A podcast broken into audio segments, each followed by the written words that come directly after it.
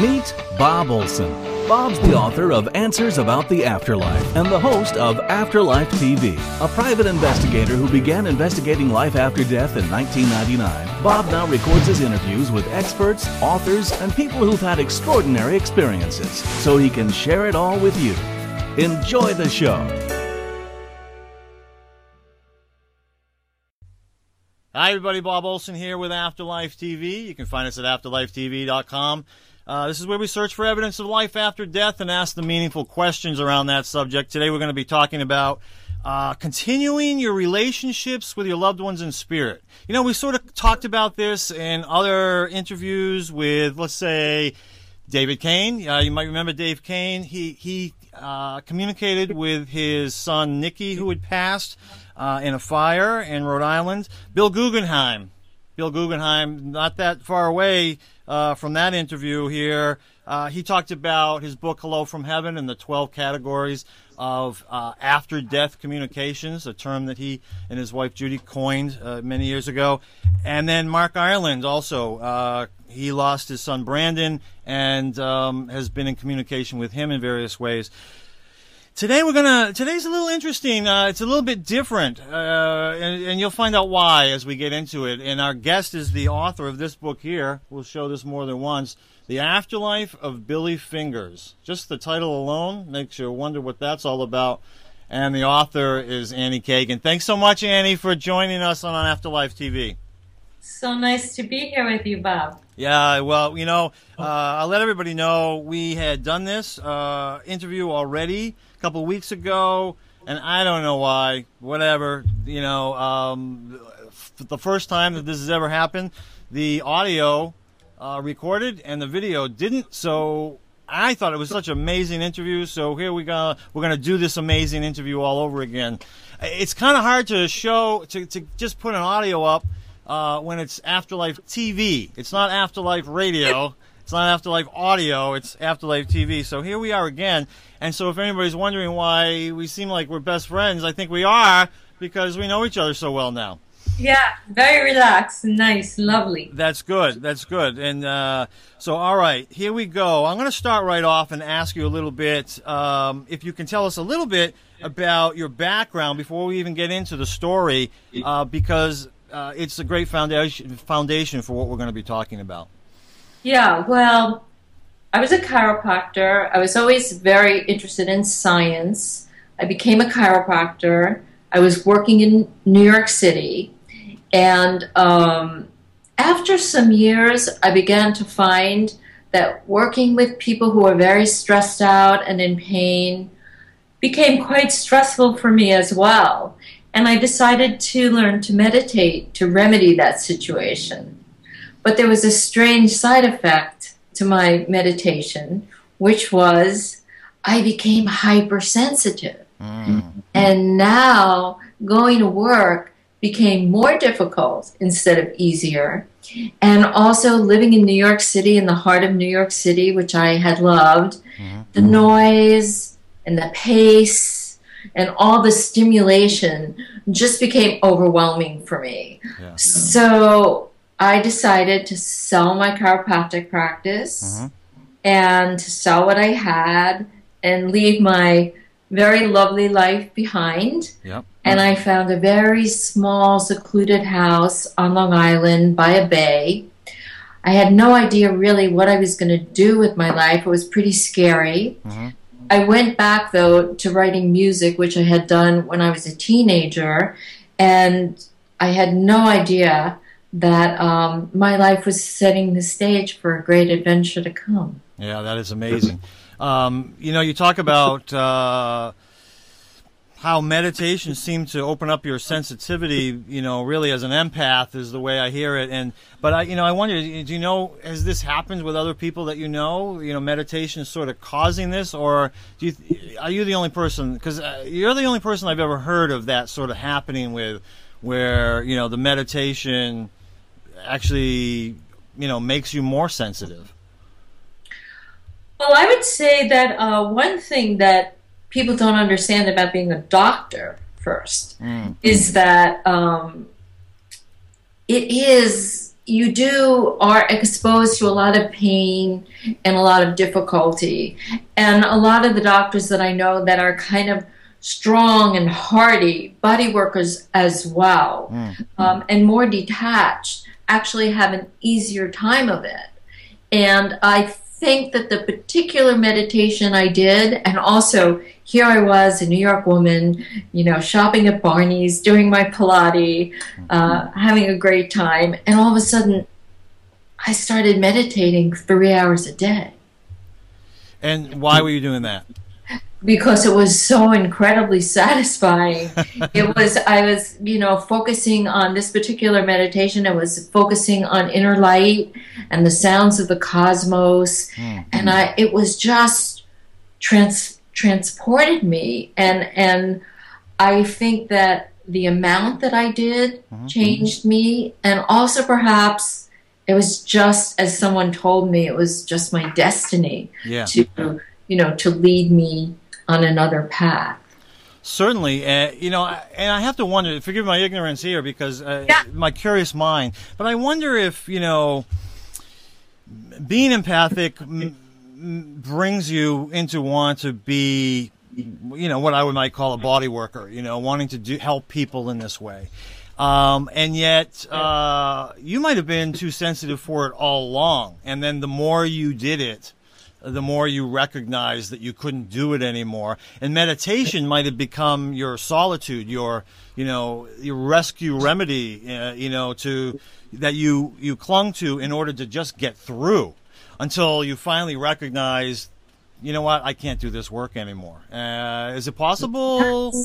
Absolutely. And also, I wasn't, um, I used to work on people for 45 minutes. It wasn't just cracking their neck, it was a lot of energy work. Ah. I was a craniopathist. So I would work with the uh, moving the bones of the head and the cerebrospinal fluid, and also, you know, think of it. My a lot of my patients were very uh, high-powered New York types who were very stressed out and and so you know you're in this small room with this energy mm-hmm. and you're moving their energy around and uh, I and also I think being very compassionate like when I tell if I if I run into a patient now and and I tell them how hard it was for me mm-hmm. they're shocked yeah. because I was so there when I was there yeah and like I say, you know, sometimes the people who are, you just think of a great surgeon. Yeah. A great surgeon is removed. Right, right. Right. You don't want them,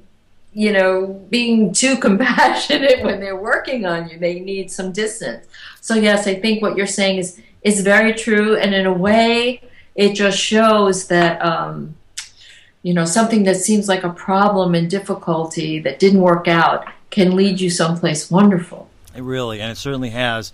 Um, uh, I, I, I, I relate in that, you know, and, and, I'm sure a lot of our audience members relate as well. I mean, we have a lot of psychics and mediums, um, and, and they call themselves all sorts of other things, you know, intuitives and sensitives, and but uh, we have a lot of people in the audience who who feel as though they're an empath in, in one way or another, and and probably can relate, you know, when I say you know, if I go in, into, if I go to a party, or if I go to a concert, or you know, a sports arena with lots of people around, I tend to be exhausted when I get home, and and even uh, when I go to the chiropractor. I love my chiropractor. Um, she's wonderful, but she works on two people at the same time.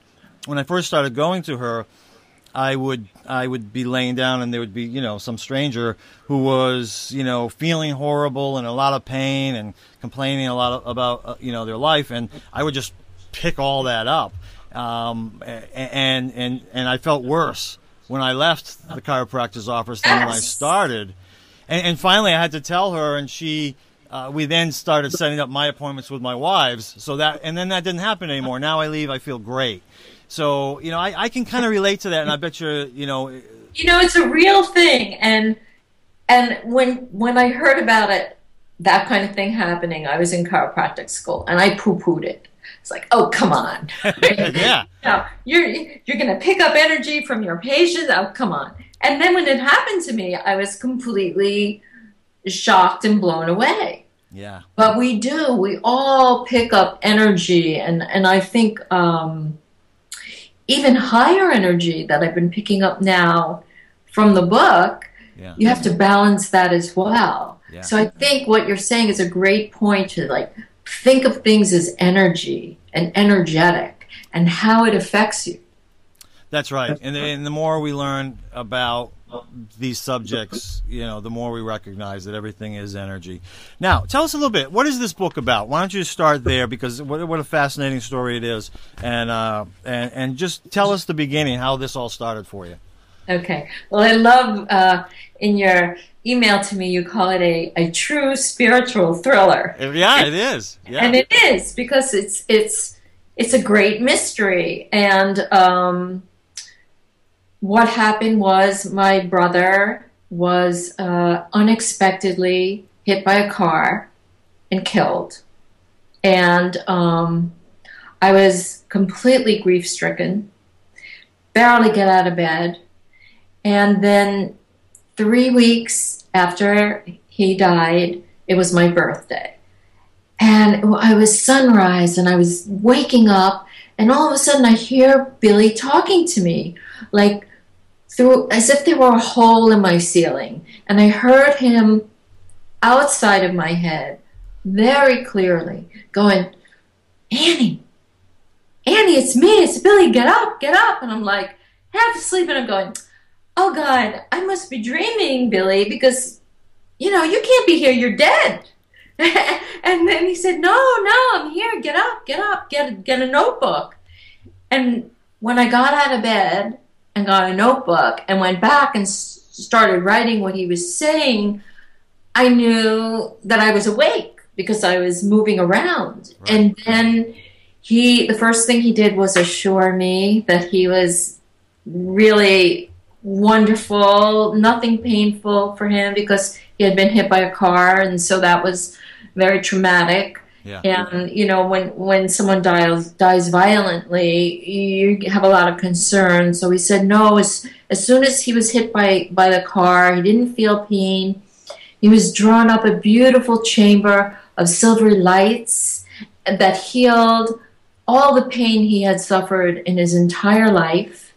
And that he went up the chamber, he saw my dad in the chamber who was joking around with him, which would be what my father would do Okay. on the other side. And then he was born into a divine universe where the light had characteristics of compassion and kindness and love and understanding. And he was drifting through these beautiful galaxies. And then he said, You know, Annie, in his bad boy way, you know, death is really unbelievable. Actually, it couldn't be better. So don't take death so seriously. And remember, we will meet again. Well, so uh, what an, what an incredible birthday present, first of all. Yes. Um, and this is only three weeks after his passing. Uh, obviously, you're in deep grief. Uh, I- I'm sure that you must have questioned, you know, is this just my imagination? You know, something that I feel like I need? Is this a dream? Eh, What kind of things went through your head? Yeah, well, first of all, when he was actually talking to me, and always when he talks to me, I'm in a state of euphoria because his voice carries the energy of his world Ah, to my world, into me. So I wasn't feeling grief while he was talking to me, I was feeling bliss. But then after, when he leaves, Yeah. I'm never skeptical when he's there because it's you know it's too amazing. And then when he left, I'm I'm like, this is how could somebody be talking to me from another dimension? How could my you know bad boy brother, the last person who I, I would be expecting to give me this beautiful vision and this uh, expanded uh, cosmic secrets, Billy, how could this how could this be happening? Maybe maybe I'm going crazy. Yeah. maybe well not like I'm going crazy because I'm not crazy, but maybe somehow my grief is so enormous Hmm. that my my mind is is like inventing this to make me feel better. So I was very skeptical and I was going to find out if he came again, you know, because I, I'm very scientific and I need to know the truth. And if he shows up again, I'm going to be very skeptical and I'm going to ask him a lot of questions. so Certainly. I kept, I kept, that little notebook near me at all times, oh, just in case. I don't blame you. I don't blame you. And uh, I, I, think a lot of people would have thought the same thing. You know, it's not uncommon, you know, from my experience, uh, even my personal experience, you know, we have these amazing experiences, just like you say, while we're going through them. Uh, there's, there's a sacredness to them. And, and then, um, and then after them, our mind gets in the way, and you know, and, mm-hmm. and, and our mind starts to question everything. And uh, even when I, after my first reading with a psychic medium, I, I, I had so much evidence because it was a three-hour reading, so much evidence that came through. Um, it was undeniable and but and it wasn't the next day, but it was over time, over a certain number of whatever days or weeks. Then I started to question things, and I needed another reading. And so, and I'm sure that you were like, "Oh, gee, I hope he comes back." Because yeah, hope he comes back because I'm gonna really check him out. Yeah. but of course, you know, he comes back, and the same thing happens in terms of the energy is so strong that I'm no longer doubting him while it's happened happening. But the interesting thing was he knew I was doubting him because on the second visit he said to me, "You know what? I understand this is really weird for you, and I'm so what I'm going to do is I'm going to prove to you that this isn't just your imagination, that it's really me." And he did he proved to me over and over again that um, he was real. All right. Before we get to that proof, because I want to talk yes. about that. Before we get to that, one thing I want to mention is uh, the first time he came to you, I remember reading in the book that you know you, you were waking up. You were sort of in the waking sleep state. Uh, do you think that helped him be able to connect with you in that way? Very much so. Okay. I think your you know your mind isn't so prominent. Yeah. You're more into your intuitive uh, lower brain functioning, and I think that that was very helpful. Do and I remember I, correctly? To a lot of people. Yeah, right. And do I remember? yes, I, even in, even for me, a big. You know, I, I have no ability, um, but but even for me. Um, I've had some weird experiences in that sort of either falling asleep or waking up. You know, I, I remember one time I was falling asleep, and all of a sudden there was this face. Like I saw this face coming at me, and and yelled Bob, and I woke me right up. I'm like, whoa, what was that? You know.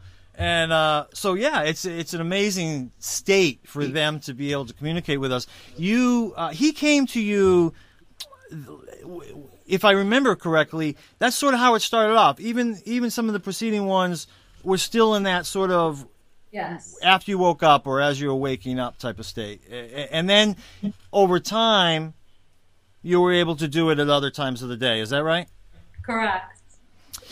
Were you ever a? Would you ever consider yourself a psychic or a medium before? Had you ever taken any kind of classes uh, to be a psychic or medium? No, just meditation. But um, I was talking to an expert in the field the other day. Mm-hmm. I don't know if you know uh, Margaret Went, who, who was on TV, and she knew George Anderson. We were talking a little bit about, you know, why this happened to me. Yep. And I realized that um, I've been dealing with invisible and energy all my life because when you're a musician, right. music is invisible. Yep. It's energy, it's vibration Working with people's bodies is vibration. Yep. Meditating is energy. So I think that in a way, I um, I've been working with energy all my life, and also I've always been super sensitive person. Billy even says that to me. You know, I was always the sensitive one. I was always a very, you know, sensitive, aware type person. But but I, I never was psychic. And, yeah. And, and when you first started, uh, you know there's all the different, you know, clairvoyance, clairaudience, clairsentience. You you originally started just hearing him, correct? I heard him. I heard him not telepathically. I heard him outside my head really clearly. Hmm. And then, you know, he goes through different stages in the afterlife. And as he gets deeper into the afterlife, he communicates in different ways. So at first I heard him clearly. Then he went into this phase where he was more formless. And I would wake up and I would see this beautiful blue blue golden orb of light and I would look at it and focus and then I was able to hear him and his words were very drawn out then later on as he went into the deeper realms he started I started to be able to hear him like through the top of my head and then I was able to even get some glimpses of him sometimes when he got more form so it always was changing Yeah. All right. Um, let's. I know people are like, the, proof. Don't forget the proof. Uh, we're gonna get there, but um, what I do want to mention too. First of all, I want to mention this is um, this is not your young little brother, and and, and you know I, I mentioned a couple of interviews I've done. Dave Kane, Mark Ireland. You know they lost their sons, and and and and it's not that uncommon that people who have sort of had these experiences, something not really like yours, very often, uh, though th- that has happened. Uh, usually, you know, people are communicating with their their children, their deceased children, through mediums or something like that. But um, but you, when you see a book like this, usually it has to do with a child. We're not talking about a child here. Uh, how old was your brother when he passed? Billy was 62 Sixty-two. He was 62, and he was my older brother. He was my um, bad boy brother. And I call him that because ever since I'm a little girl, Billy was known as the bad boy, and I was the good girl. So I was the good student, you know, the talented one, and he was the one who was setting fire to the school cafeteria. So you know but when i when i really say that in the subtitle i mean it in in a very glamorous kind of way. Because even though he was the bad boy mm-hmm, i mm-hmm. always idolized him kind of like he reminded me of james dean in that he was rebellious and he made his own rules and he lived life on his own terms even though he had terrible addiction problems all of his life and in a way, now that he's talking from the other side, he's still kind of a bad boy. It's not right. It's not the usual um, communication. He's funny and charming, and he breaks all the rules. So you know, I thought it was really important to get that in the title to explain. Like, if you show the cover of the book, that's really Billy. He's you know the the his energy. Hi, Billy. There's Billy. You know, that was Billy. that is Billy. jumping up uh, in the air with enthusiasm for life. How old is he there? Oh, he was 17 and he just got his first motorcycle. got Got his first motorcycle. I love that. I got my first motorcycle. Where are we? Ah!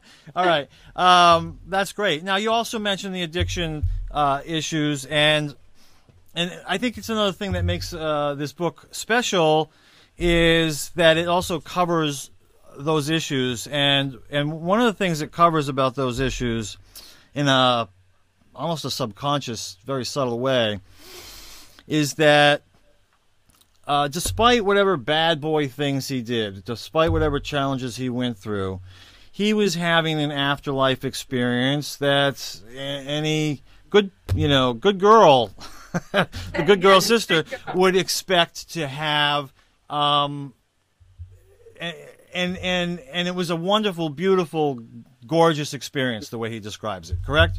Yeah, I think that's a really, really important aspect of the book is that he he taught when he talks about his life, he goes through several life reviews, and in one of the life reviews, he says that um, you know people would judge him, people would look at him and say, you know, what kind of a crazy life did you have? But he said, you know what? I loved my life because it was like a rock opera, and people's lives they need more music.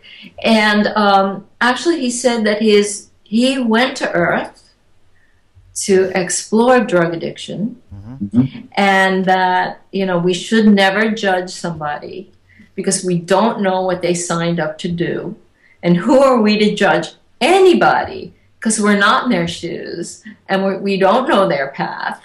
And that's a wonderful, wonderful lesson that, that I've learned. Like, I don't know what anyone's doing here. And also, he says, You don't even know what you're doing here.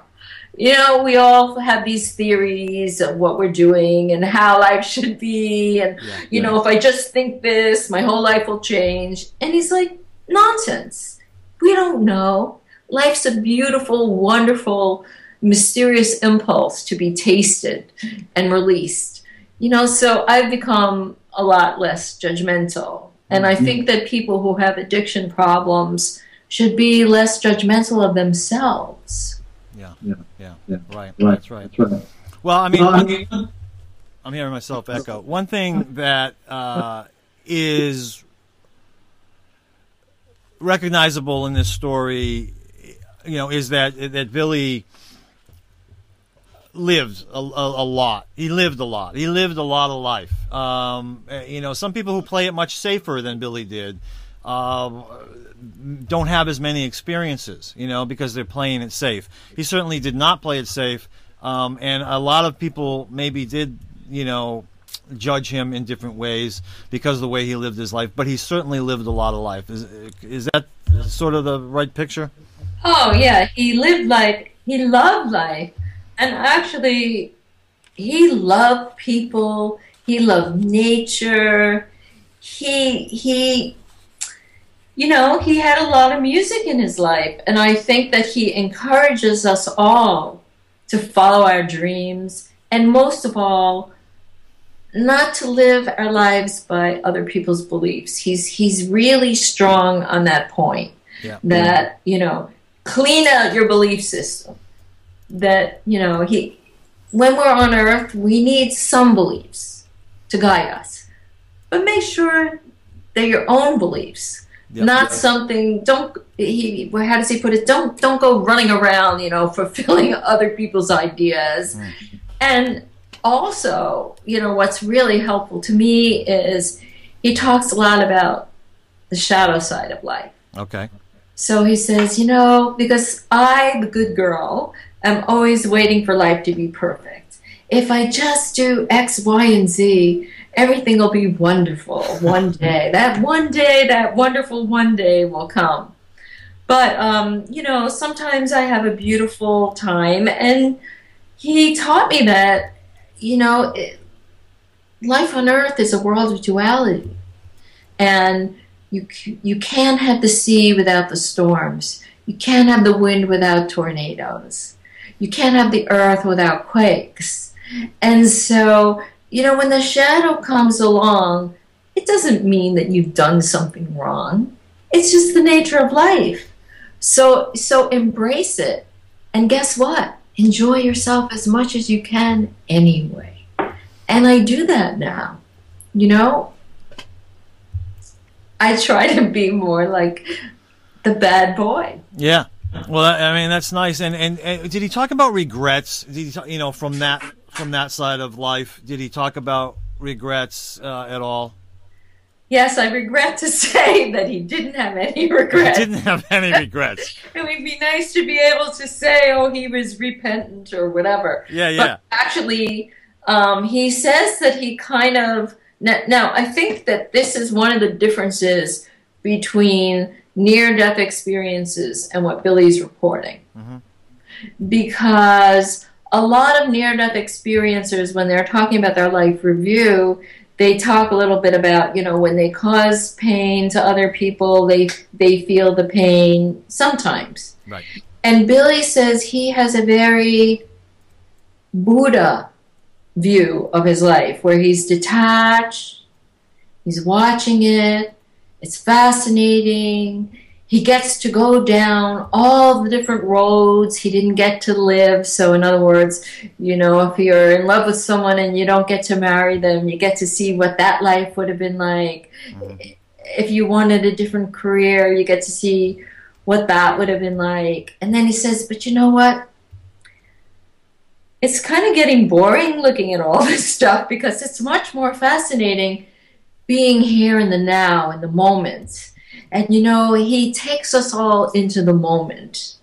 And that's that's what i love about it. It's it's not about good and bad and regret. It's really about energy and vibration. Well you said you said a lot there right? Um, a lot i wanted to comment on. But you know first of all you know every near death experience is different. So it, that's what's great about it. You know so, some people do um, do talk about feeling a sense of regret from things that they did, and uh, and others talk about there's no regrets and, and everything's just an experience. Um, sometimes, though, whether it be um, when you're talking about the life review, whether it be someone who had a near-death experience or or if it's someone communicating with a loved one through a medium, we'll say, and getting those messages about the life review and feeling regret. Um, sometimes I think it's for the consciousness of the the receiver. You know what I mean? So when a me- when it's coming through a medium, sometimes I think the consciousness of the per- the person the the surviving loved one, the, the family member who's still here, uh, can only maybe handle so much, and that's the, the reason it comes through in that way. They're they're giving them wonderful messages and teaching them about the spirit world, but they know if they try to go from A to Z, it's just a little bit too much, or even A to M. You know, so to say that you know there are no regrets and everything's just an experience just makes a few people's heads explode. Um, well, I think um, you know that's that's a really interesting point, and I think that one thing that's a little different between this experience and near death experiences, or when somebody just dies, is that when you have a near death experience, you're coming back to your body and you're remembering it. Right.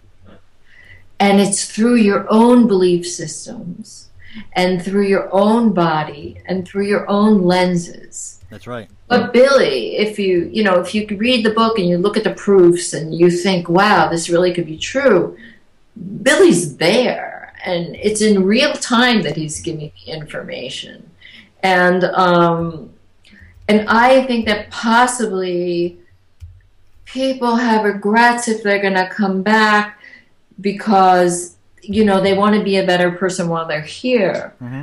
Billy's going on he, he he's he keeps going on and um, I don't know like I don't really understand it either mm-hmm. it's it's it's pretty mysterious to me and he does say that you know you can't really understand it until you go to the other side because in a human way of thinking it doesn't make sense. Yeah, it's not possible. It's, you're right. I mean, no matter what we're interpreting, whether it be you through you know what Billy's telling you, a person who's had a near-death experience and comes back here, we're interpreting it, interpreting it through the human mind, and and you know.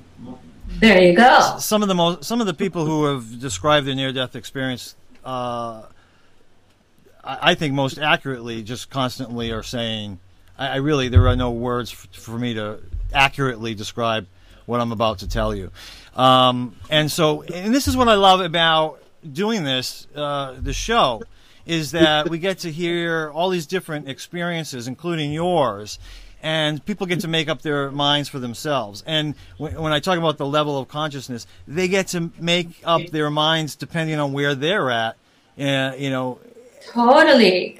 And what I what what's so interesting to me in this journey that I'm on now is, you know, how controversial it is to say that divine consciousness is much better than the human mind. Like, we all want the other side or the divine source to be like us. Yeah. Instead of a healing, you know, all loving uh, entity or, or energy. That's right. So, you know, to say that um, it's a place of healing. God is all about healing. it's very controversial. It's it's much less controversial to say God is angry and you know spiteful or vengeful. Yeah. So you know that's a that's a good lesson to learn is that our mind is not the larger consciousness. That's yeah. not how you connect to it. Well, exactly. And I will say, I'll say now, and I, and I mean this as a compliment. I, I read maybe the first third of this, and everything was right in line with with many people who, who I've interviewed, or on camera and off. You know, I, I started interviewing people about near death experiences long before I started doing it for Afterlife TV. But um, everything was like right in line with everything. And then as I get, got into the next two thirds of the book, there were so many things that went in different directions. Very crazy, like what I would consider, wow, that's just crazy, you know, in a in a positive way. But but that even challenged me. You know, I would be like, oh man, you know, that's that's I don't know, I, you know. And, and then I had to keep reminding myself, this is this is what it's all about. This is what I'm all about to show people different ideas, different possibilities, so that everyone can make up their own minds. So and and and so then I started to get excited about the things that Billy had talked about that were very new to me. You know, like very like, uh, you know, I even might have been skepticism about, but you know, there was a time when I didn't believe in the afterlife. And so there's a lot of new stuff in here that allows people to sort of see things in a different way. And again, we keep repeating this, but it's so important, decide for themselves. You know, if all I did was interviews where we were just everybody was saying the same thing, same thing, it would in one way it would make people feel very comfortable, right? Oh, it's all the same. Everybody's saying the same thing. Absolutely. And another, we don't grow that way, you know. Right, and and I think that um, Billy's talking from levels that maybe haven't been talked about before. Yeah, yeah. And, and you know, they're they're um, they're all about evolution. It's all about the soul evolving in ways beyond the super world. Oh yeah, I think that that's really important. Like Billy Billy mentions this place that he calls the super world. And that's the place most of us think about as the afterlife. So you meet your relatives, and you know there's a certain degree of learning, and things are a little bit familiar. But he goes way beyond the super world into um, different realms where where the vibration is much much higher, and I think that that might account for some of the really unique things. But every time he gives a unique thing, he also gives proof. Well, he, yeah, he gave proof again. We'll use that word proof. Proof for you. Proof for you. Um, because uh, you know uh, we all again we all get to choose for ourselves, and what's proof for one person might not be proof for another because it's subjective, right? Uh, and we discussed that in the last one, but important to, to mention it again here. But it's evidence, and evidence is what we're looking for. Is what we you know afterlife investigators uh, spiritual detectives are all looking for. You call yourself a, a cosmic detective, correct? A cosmic detective, because he proved it to me in ways that I just couldn't doubt anymore that he was real. That's right. And what I try to do in the book is I try to take the reader by the hand and let them come along with me on the into the experience yeah. so that they can you know learn themselves and see what it was like to have this experience. And you know sometimes sometimes billy would be dictating something to me. And you know that's also was a different thing is when he dictates to me.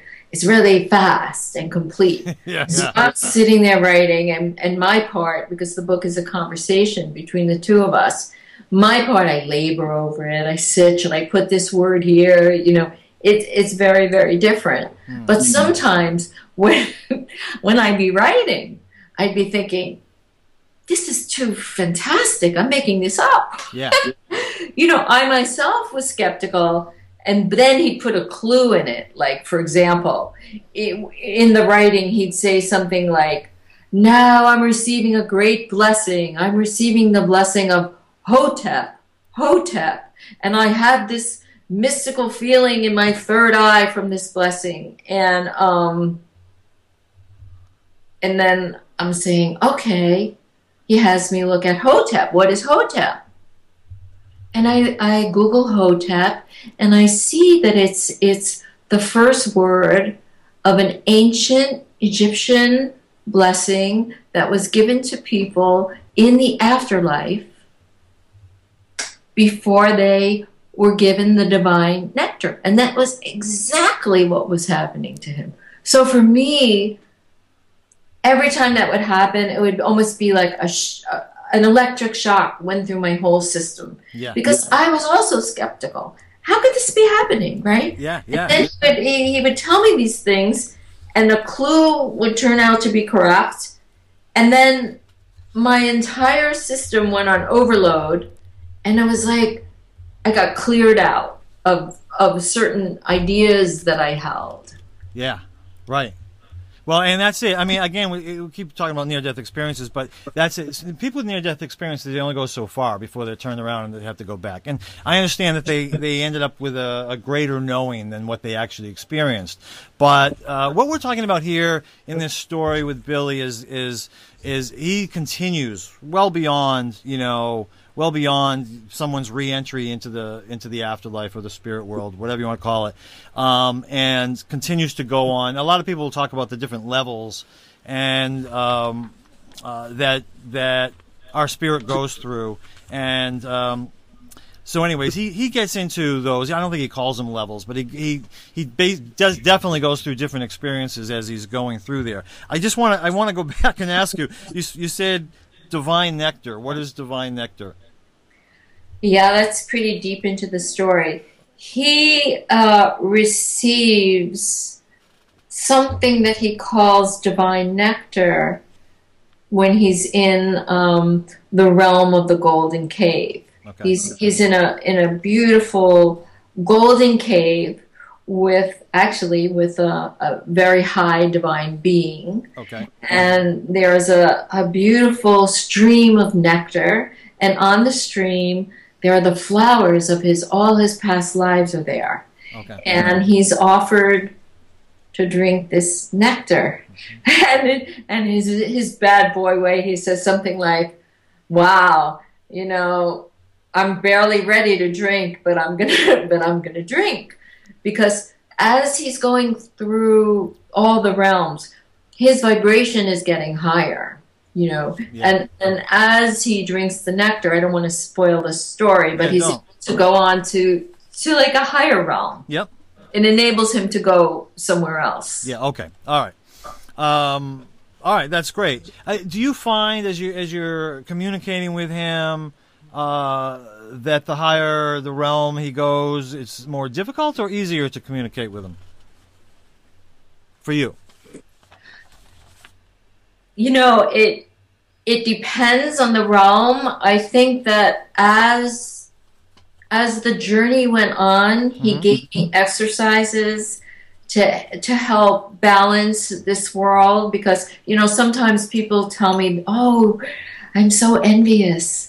And i say you know that you had this trip and i'm saying oh please don't be envious. Because it was very hard especially at the beginning because you know, people who have near death experiences say it was hard to come back to this realm. Mhm. But I'm going with him and coming back. What did Raymond Moody calls me like I'm a like a walker between the worlds in the foreword. And so towards the ends of the book, he would give me these wonderful exercises to do. Like one thing was, you know, I would lie down and he would have me picture, you know, red lights going from my navel deep into the earth and my feet into the earth. So it actually became much easier for me even though it was deeper because I I was used to traveling back and forth. Yeah, yeah. Okay. All right. Um, all right. We'll we'll get to where we promised. Um, you know, we did talk about some of that evidence that that uh, that that turned into proof for you um, that Billy gave you to to help prove to you that he was really there. Why, why don't we give a couple examples of some of the things that that he gave you that you couldn't possibly have known about otherwise? Yeah, we'll start with a, a small one that happened at the beginning. I didn't tell a lot of people about Billy in the beginning. And uh, one of the people I told was my friend Tex, who whose life he affected really greatly through the through the course of the book. And uh, one morning, this was the first time that he spoke to me that it wasn't dawn, and I was making something to eat in the kitchen, and all of a sudden I hear his booming voice again coming from the ceiling, which was quite shocking because I wasn't expecting it. You know, tell Tex, show me the money. Yeah. I'm like, oh my god, okay. And uh, I call my friend Tex. I said, I know this sounds really nuts, but Billy says, Show me the money. What does that mean? She says, Oh my God, just oh, this morning I was, you know, we were all wondering. Text me, whoever I told, you know, just the handle. Is Billy real? Like, what's going on? It became a mystery for all of us. And she said she was that very morning, she was by the beach walking her dogs, and she looked up at the sky and she says, Billy, if you're real, give me some kind of a sign, would you? And then she came home. She got in the shower, and when she got out, she was thinking about her um, her screenplay, mm-hmm. and she was dancing around the mirror with her towel, going, "Show me the money! Show me the money! Show me the money!" And then she gets out of the shower, and I call her and I say, "Billy says, show me the money. What does that mean?" So we both pretty flipped out. Yeah. And um, you know, later on, he actually writes a letter to Tex from the other side um, yeah. to help her. It was a really important letter for her to get. And her brother Pat had been killed when she was a teenager in, in a plane crash. And her last, she has her last name, which I won't say, but Billy said, and this letter is from Patty Malone and all the people on this side of things that love Tex. So I called Tex and I say, oh my God, Billy wrote a letter from all the people on the other side who love you. But for some reason, you know, he was talking about your brother, Pat. He said, but he said Patty Malone. That that's not your last name. And she said, Oh my God, my mother's a Malone. And my grandfather's name was Patty Malone. Oh. I didn't know that. Yeah. So, you know, that's the kind of thing psychics do.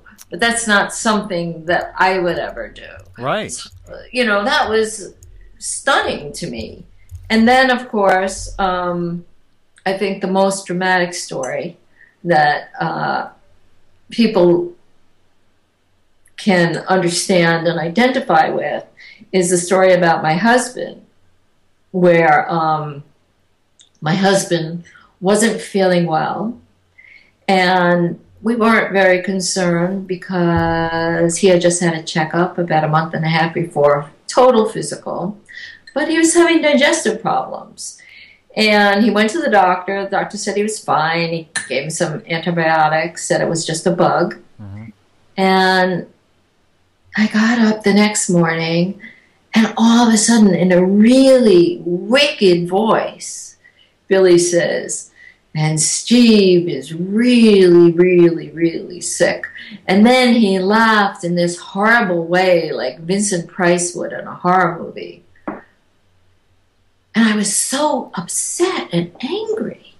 Like, what? What are you doing? He never did anything like that. And is this really Billy? This is scary. I don't like this is the first time anything was ever scary. Yeah. And I don't like this. You know, so I didn't want to tell my husband because he believed that Billy was real. Yeah. So I said, you know what? I just have this funny feeling. Why don't you go back to the doctor? He goes back to the doctor and calls me and says, Doctor says, I'm fine, nothing to worry about. The bug is just hanging on. And while he, I'm on the phone, again, I hear Billy like laughing, like evil around the ceiling, like, ha, ha, ha, ha.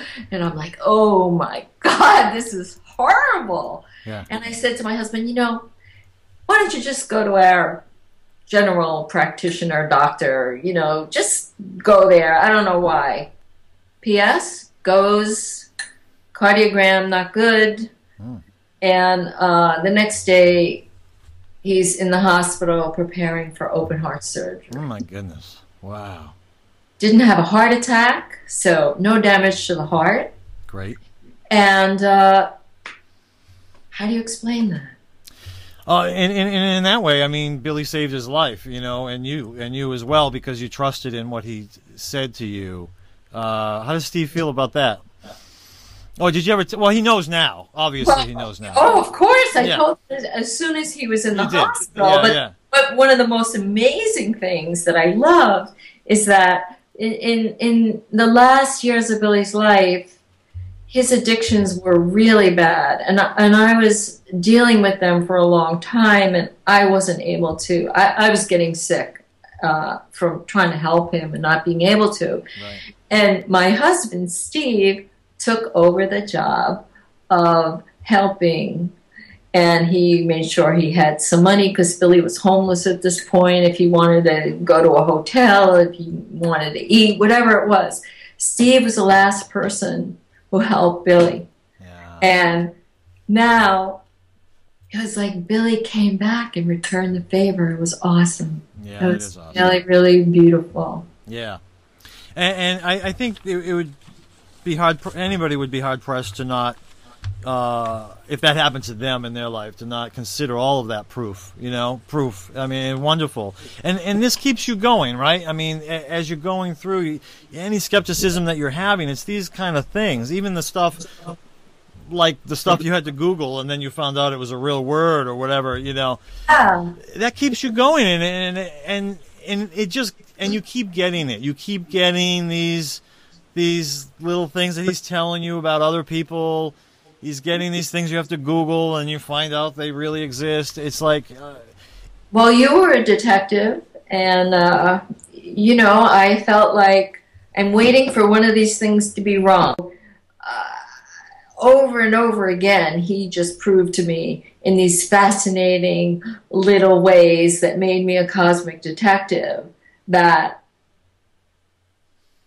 he was real. yeah i mean that's what's so nice about it i i, I have a friend named phoebe um, from England, and she had just one of these things happen one time. Her her husband of 35, uh, he was he was 35 years old, died, and um, and she was just walking along, and, and and she felt like she was sort of having a conversation with him in her mind. She heard her own voice, but she felt as though it was him. Perfect. Yes. Yeah, and um, and finally, she's just you know she was skeptical, and so she said, "Tell me something that I don't know, you know, so that I can know that you're really talking to me." And and so the next thing she hears in her head uh, is, "Your mother wants to buy a new blue dress," you know.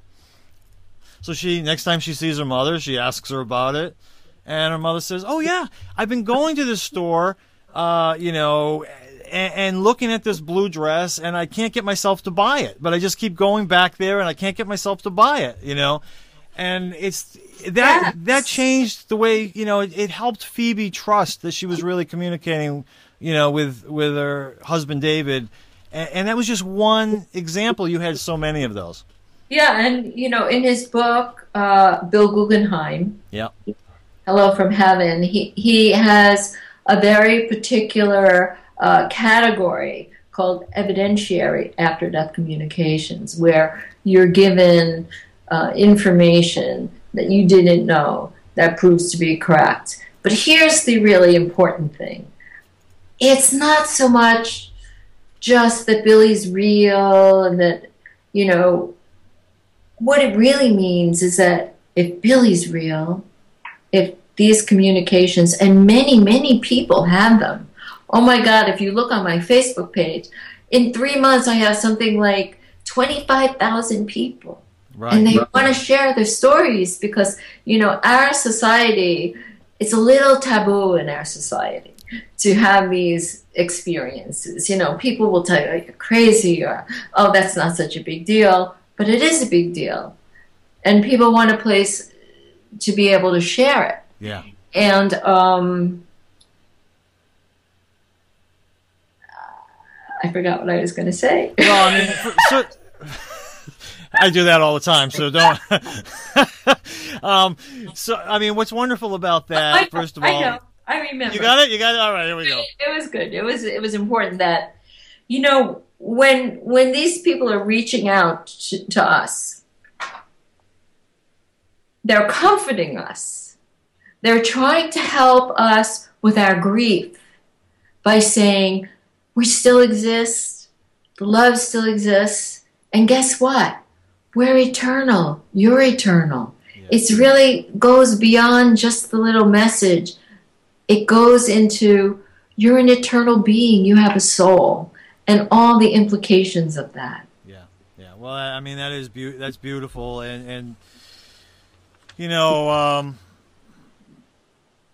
is there anything that we haven't covered? Uh, I think that's a great way to end it. But if, is there anything that we haven't covered that you would like to to to say to people? I mean, obviously.